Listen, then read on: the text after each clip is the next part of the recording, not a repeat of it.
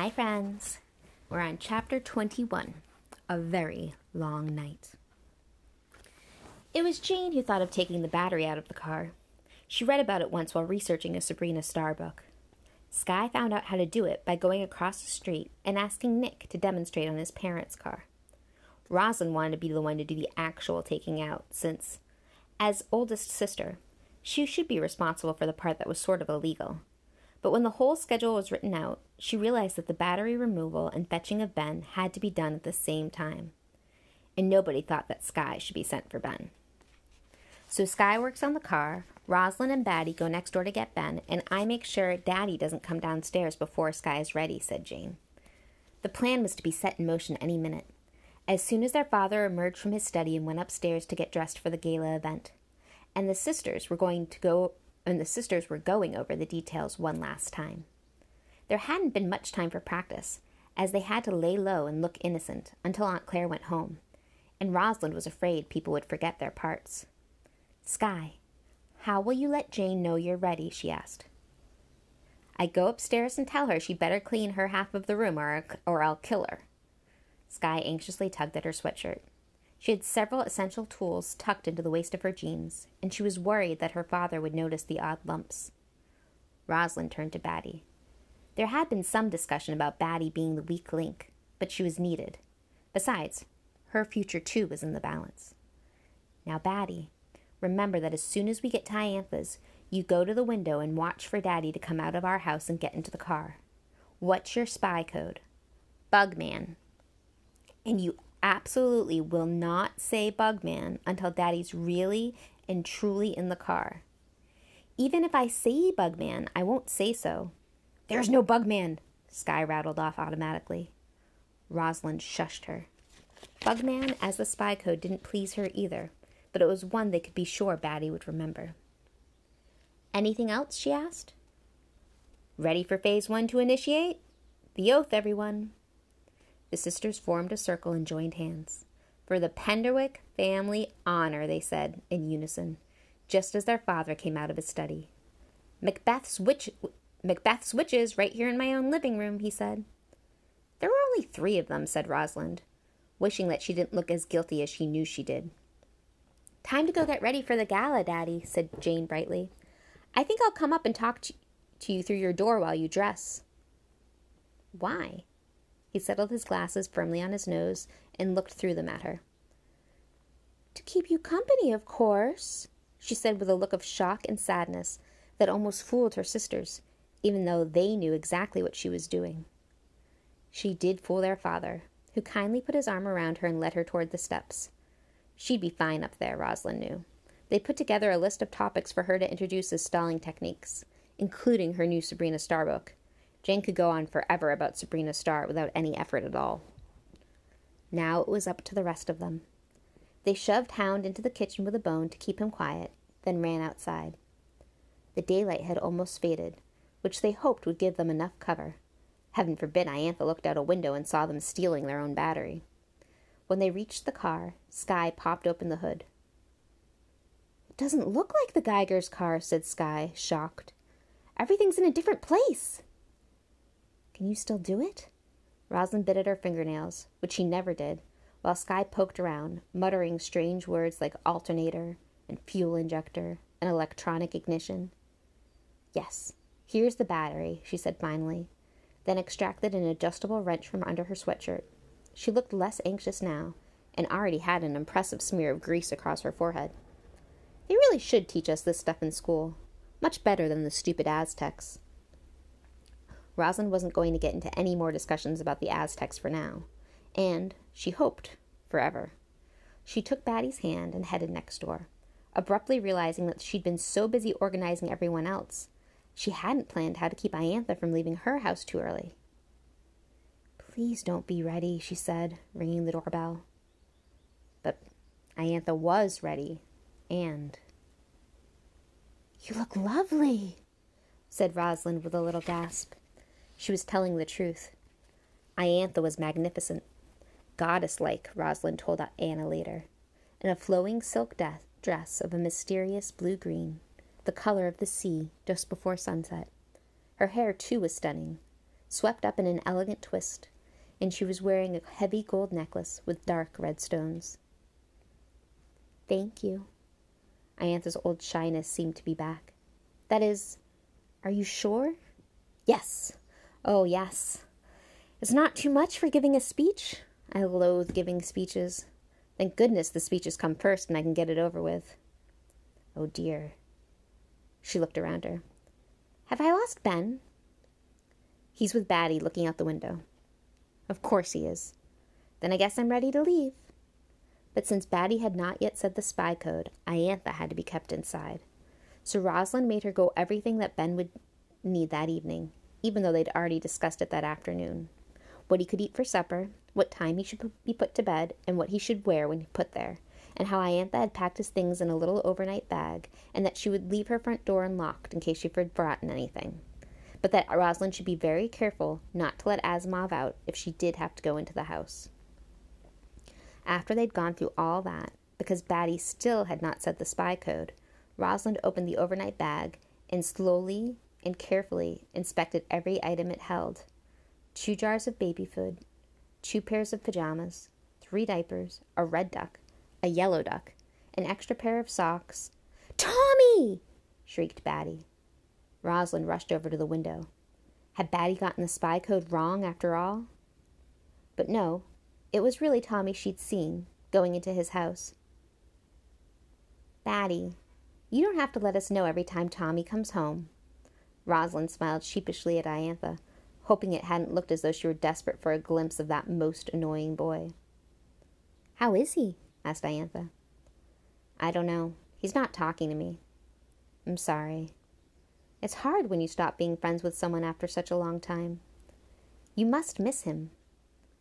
Rosalind tried to summon an ironic laugh as a polite way to tell Iantha that missing Tommy was a ridiculous concept.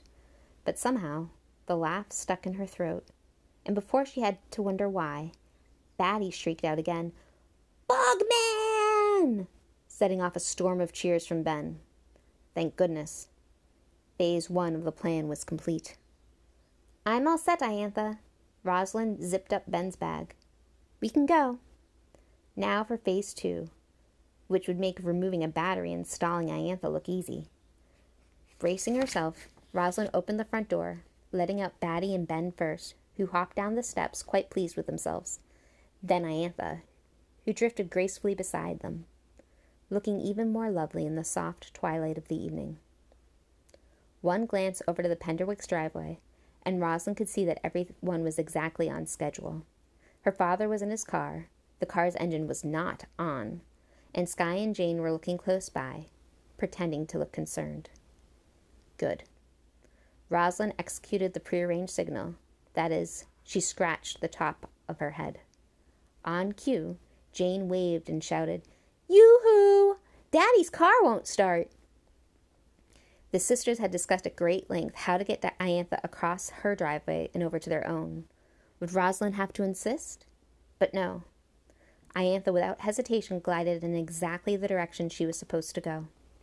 Rosalind followed with Batty and Ben, watching and holding her breath. Now her father was getting out of the car. This was a crucial moment. If he looked under the hood, he'd see that the battery was missing, and he'd want to call the police to report a robbery, and all would be lost. Come on, Sky, thought Rosalind, still following Iantha. It's time for your next line. Sky came through perfectly. She blocked her father's way to the front of her car. Don't open the hood, Daddy. You'll get your suit dirty. Right, Jane? Right, Sky. And besides, maybe what's wrong with the car is a computer glitch, anyways, and they're hard to see. Yes, a computer glitch is possible, like with a bad sensor. Their father was still trying to get to the hood.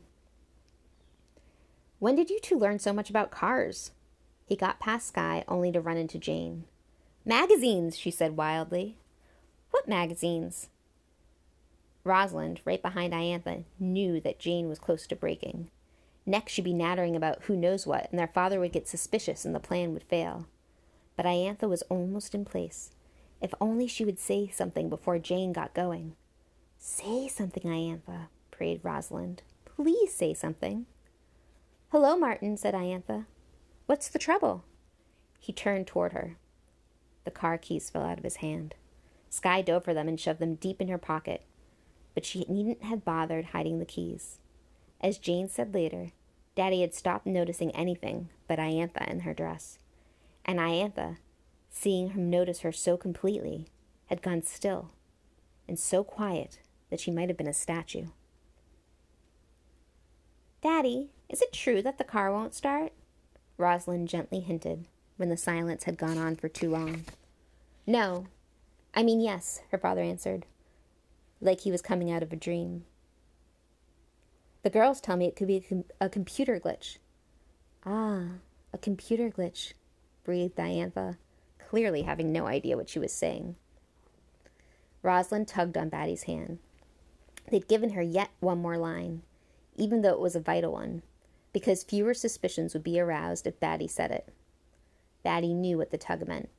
She stood tall and spoke proudly. Iantha, she said, could you take Daddy in your car?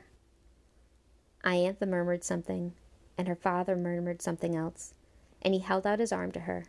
Like a true and honorable gentleman, his daughters agreed later, and she shyly took it. And then together, after only vague goodbyes to their children, they drifted back over to Iantha's house and got into her car. Phase two complete, said Rosalind, picking up Ben. Let's get some supper.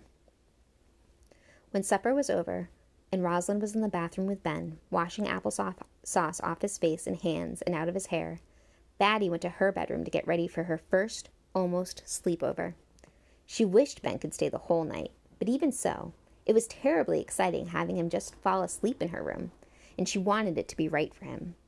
She took all her stuffed animals off the bed and piled them in the corner since no one likes sleeping with someone else's stuffed animals. She made sure the closet door was shut, just in case Ben was afraid of monsters. And finally, because it was a special occasion, she selected her favorite ties from the one Jeffrey had given her and wrapped them around her waist, then wrapped several of her not so favorite ties around Hound's legs. In the meantime, Hound went on with his own preparations, unearthing the bone he'd left under the bed a week ago, just in case Ben was the type of boy to steal a dog's bone. Now Batty and Hound were both ready. Side by side, they waited patiently until Rosalind carried a clean and sleepy Ben, with his red hair sticking up in damp spikes. Time for a story, said Batty. What do you think Ben would enjoy? asked Rosalind. Batty had thought long and hard about this, and had decided he'd probably most enjoy a story about Batty. Let's tell him about when Sky dropped me in the waves at Cape Cod and I almost drowned. I'm not sure that's the most soothing bedtime story for a little boy. He wants to hear it, don't you, Ben? Duck. See, Rosalind, that means yes. Once upon a time there was a brave little girl named Duck, said Ben again. Duck, duck. You mustn't interrupt, said Batty. Once upon a time there was a duck, duck, duck, duck. Brave little girl named Batty. Stop shouting, Batty, said Rosalind. Ben's crying. It was true. He was crying and rubbing his eyes with his fat fists. Rosalind rocked him, and Batty patted him on the head, feeling like her sleepover was getting off to a bad start. She felt so bad about it that she took not Funty, because Funty didn't feel safe with anyone but Batty or Hound, Sedgwick the horse from the corner and handed him to Ben. But Sedgwick only made him cry more. So she tried Ursula the bear, but Ursula was no better than Sedgwick, and then at last Batty figured it out. He must want one of the ducks from his room. Rosalind looked in the bag Iantha had sent along and brought out the red duck and the yellow duck, but neither of them stopped his tears. Your white duck? Batty asked him. He nodded vigorously and clung to her as if a life raft in a cold sea. He needs his white duck, she told Rosalind. From long experience with younger sisters, Rosalind knew there was no point in arguing. If Ben needed his white duck to go to sleep, she had to go next door to get it. All right, she said. You two stay here. I'll send in Sky in to help with stories. But when she got to her sister's room, Sky was out on the roof with her binoculars. Tell stories? Are you kidding? she said when Rosalind leaned out the window and asked for help. It's just for a few minutes. Anyways, you'll be the OAP, so you have to. OAP meant oldest available Penderwick, and it carried great responsibilities. However, Sky stated emphatically that she didn't consider storytelling to be one of those responsibilities. Rosalind t- turned next to Jane, who was at her desk writing. Jane. Jane, she said. Jane! Jane tore herself away from her blue notebook. Listen to this. Rainbow and Sabrina Starr joined hands across the centuries. Two brave and bold spirit sworn to. sworn to. rats. What are they sworn to? Uphold something or other. Jane, could you tell stories to Batty and Ben while I go next door for a duck? All right. She stood, taking her blue notebook with her. I'll read them my new book. They'll enjoy that. Thank you, said Rosalind. She put on a jacket before going outside, for the daylight was long gone now, and Gardam Street was dark and chilly. It was the kind of delicious chilliness, though, that was good for thinking about how winter wasn't far away, and snow, and Christmas. Rosalind shivered pleasurably, and thought about all that, and thought, too, before she could stop herself, about how much fun it would be to buy Christmas presents for Ben. And then she did stop herself, for who knew what would happen with her father and Iantha? If tonight went badly, they might never speak to each other again, and then there'd be no Ben at Christmas. Oh, please don't let it go badly, she whispered into the darkness. And back from the darkness came not an answering whisper, but an orange cat streaking wildly across the grass before disappearing into the forsythia. Asimov! she called. But she knew him well enough to know that if he didn't want to come, no calling would change his mind. Rosalind frowned. Not from worry, for the silly cat always came home, but because it made no sense that he'd managed to escape. Had Iantha left a window open? Or had Asimov actually learned to open the front door? If Rosalind had been a nervous person, this would have made her nervous. But a moment later she forgot about Asimov, because all of her attention was being used up on pretending she didn't notice the Geiger brothers driving up Gardam Street and pulling into their driveway. She pretended so well not to notice that she would have sworn it never happened. But all the pretending fall, fell apart when Tommy ran across the street and stood in front of her, and looked at her even. She looked back at him. Then he even talked to her. I want to tell you something. You don't have to listen, but I'm going to tell you anyway. He had a football with him, which he was anxiously which he was anxiously tossing from one hand to the other, back and forth, and back and forth, and back and forth, and back and forth until Rosalind took it away from him. I can't listen while you do that. She tucked the football under her arm. Now what? What? Tommy! Oh, sorry. He gulped a few times, then calmed himself by fixing his gaze on the football. Trilby and I broke up today. That is, I broke up with her because. Never mind why. Why? I said, never mind why. Fine. I don't care anyway. Because she was boring. Unfortunately, I couldn't tell her that. So she may have gotten the idea that I broke up with her because of you. Even though I definitely told her that you're just my neighbor. And even though you're prettier now than you used to be, I hardly ever notice and.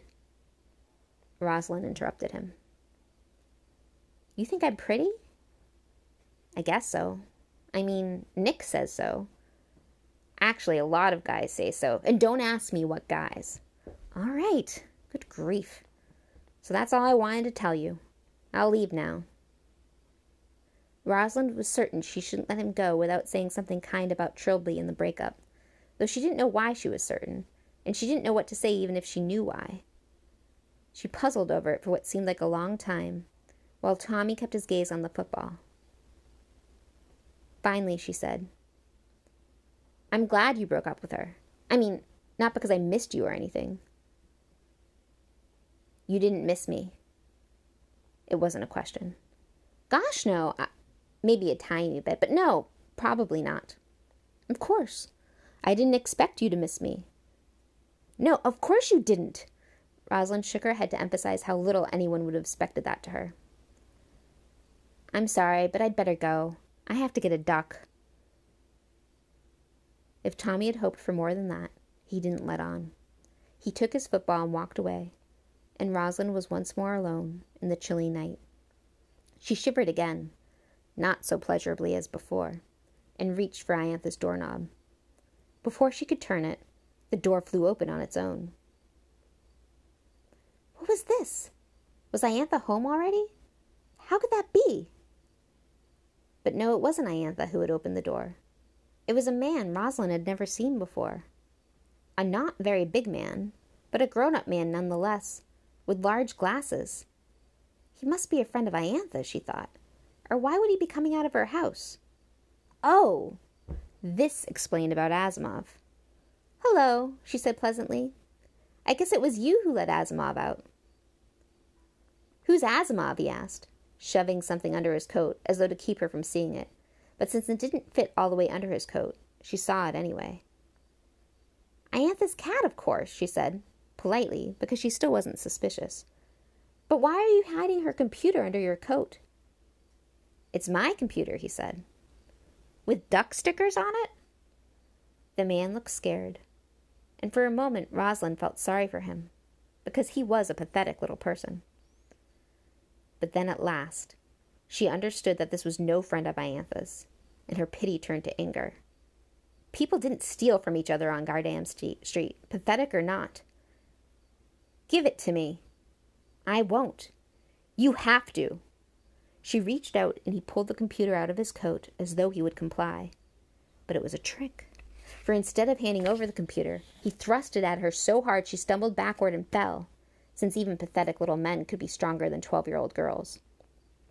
And then he was running away, taking Iantha's precious computer with him. Rosalind scrambled to her feet.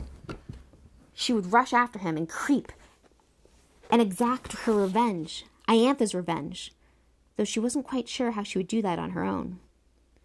But she didn't have to do it on her own, because here came sailing through the air a football, aimed not at a leaping wide receiver, who could, would carry it triumphantly over the goal line, but at a little man who was running for his life. Rosalind, delighted, watched as touchdown! The football made contact. The man stumbled, slowing down just enough to be caught and tackled by Cameron Middle School, number 86. For the second time in two days, Rosalind's world up and shook itself, and when it had settled down, everything was different again.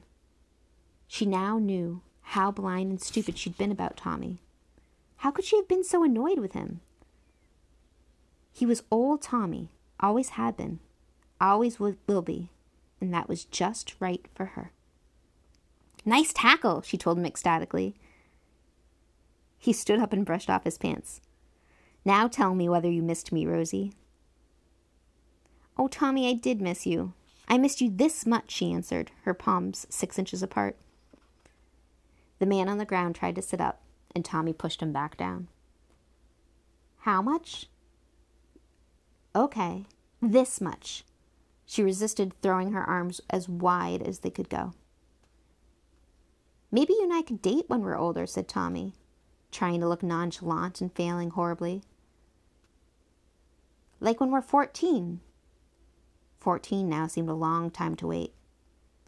Thirteen, I think. January for me and April for you. Now the man snorted sarcastically, but they didn't notice, for Tommy was too busy grinning like a fool at Ros- Rosalind, and she was too busy enjoying him doing it, and they were both ridiculously happy. They could have kept that up forever if eventually they hadn't begun to wonder what to do about their captive. Neither wanted to leave the other alone with him to go for reinforcements, and they had their first argument since their reconciliation. But it wasn't a true argument, and they made up just and they made up just as the noise of the Penderwicks' front door slamming echoed through the neighborhood. My sisters are coming, said Rosalind to Tommy. He leaned down and bravely kissed her on the cheek. Don't forget, you're waiting for me until we're both thirteen. She just as bravely kissed him back. I won't forget. And then Sky arrived. If she'd noticed the kisses, she was for once diplomatic enough not to mention it. I saw it all from the roof. Great pass, Tommy. Thanks. I broke up with Trilby last night. Good work. Welcome home. Sky put her foot on the man's neck, for he'd made signs of trying to get up again. Don't move, jerk. Next to come was Jane, with Ben riding piggyback on her shoulders. Who is this villain? She looked with scorn on the fallen. We don't know yet. He's trying to steal Iantha's computer, said Rosalind, plucking Ben off Jane. He was wearing one of Batty's sweatshirts over his pajamas and a pair of her kangaroo socks. Not only did he seem to have forgotten about his missing duck, he looked delighted. He'd never had an adventure like the one he was having tonight. Last came Batty and Hound, their neckties streaming. Hound took his natural place by the man's head and bared his teeth alarmingly. Batty crouched down next to Hound and looked at the man, and he looked back at her. He spoke first. You again! You're everywhere! Hello, Bugman, she said. Batty, how many times do I have to tell you there's no. Sky stopped mid sentence. Her mouth was open. Was it possible that Bugman wasn't just a figment of Batty's imagination? Batty, is this really Bugman? asked Rosalind. He doesn't look like much, said Jane. He's scarier with his sunglasses on. Batty didn't want anyone to think she was a coward. Excuse me, I'm right here, said the man. Don't interrupt the ladies, said Tommy, and Hound barked menacingly too, for good measure. So this guy really is Bugman. Sky was still doubting. Also Sockman, said Batty. Spock, not Sock, you annoying child. But actually, I am Norman Birnbaum. He said it like he was saying Albert Einstein. The name Norman caught Jane's attention. She turned to the others. Now I know who he is. He's the nut that thinks Iantha stole his research. That's why he took her computer. He was stealing her research so that he could pretend it was his. Nasty thief. I am neither nut nor thief, and Iantha did steal my research, and I've been trying for weeks to find the right opportunity to take it back. I will be vindicated. You know nothing about it, so don't argue with me. Sky leaned down and looked him full in the face. She understood now. This guy was just weird enough to actually be Batty's bugman. We won't argue with you. I will simply tell you this. Iantha is a genius. She doesn't need to steal from pinheads like you.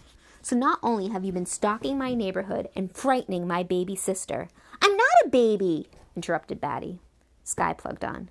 You're also making disparaging remarks about a woman who was on a first date with my father, a date that we worked very hard to make happen. I myself had to steal a car battery, and that's not as easy as people make it sound.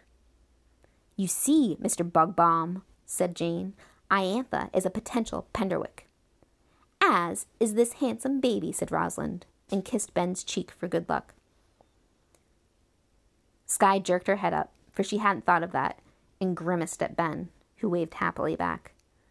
So, team, said Tommy, what are we going to do with Norman here? Let me go, of course, he said. I've done nothing wrong, and you are mere children. Mere children, ha, said Jane.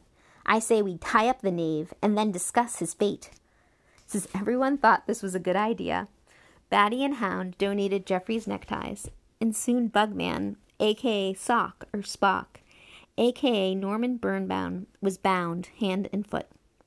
Jane, Batty, and Hound then took a few minutes to be Aztec priests calling for blood until Rosalind quieted them down. Norman was slime, but that was no reason to terrify him. Then came a long discussion about what to do next. No one wanted to interrupt the precious first date going on at the university. But, except for Sky, no one believed they should call the police all on their own. Jane's suggestion of throwing Norman in their basement so that he could dwell on his sins was rejected outright. We'd better call Daddy and Ianthe, said Rosalind finally. They need to call the police, not us. Their speeches came first, so we'll just be in- interrupting their dinner. Their romantic dinner together. Jane frowned at Norman lying there in neckties. This is all your fault.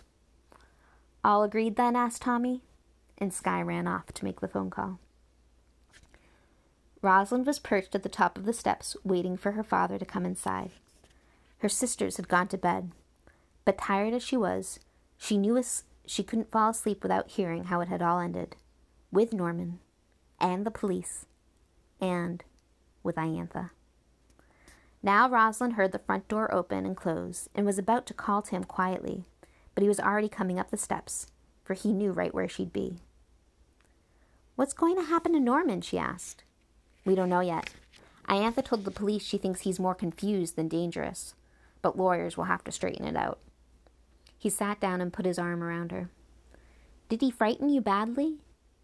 Only for a second, until I realized he was more afraid than I was. And then, once Tommy was there, I couldn't be frightened anymore. Thank goodness for Tommy. Yes. She snuggled closer to her father. We've decided to start dating when we're both 13. Isn't that good? The best. Optimus. Tommy's a good person. He'll make a great son in law.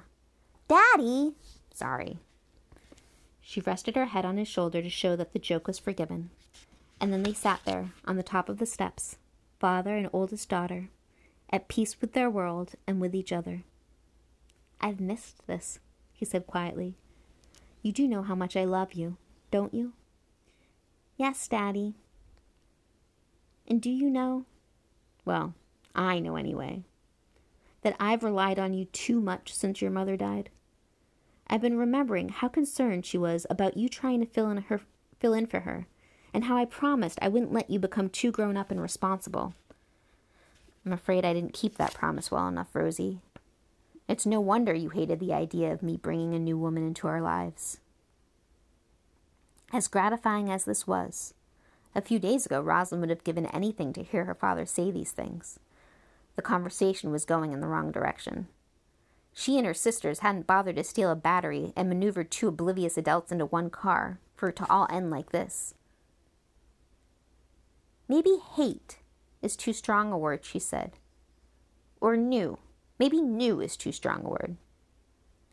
Sweetheart, you're so tired you're not making sense. Time for bed. Yes? No, wait. She was desperate. You haven't told me yet whether you and Iantha enjoyed being together tonight. I mean, before we called you about Norman. No Cruciatus, right? And you know how much we all like Iantha, right? Excuse me? Oh, you do like her too, don't you? By now, Rosalind was almost babbling. We were almost positive, but don't have that much experience with this kind of thing.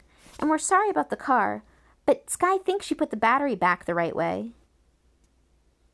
He unwrapped her, her arm so she, he could look at her properly. What are you talking about? Why, you dating Iantha, of course. Oh. He stared off into space for a long moment. But what was that about the car?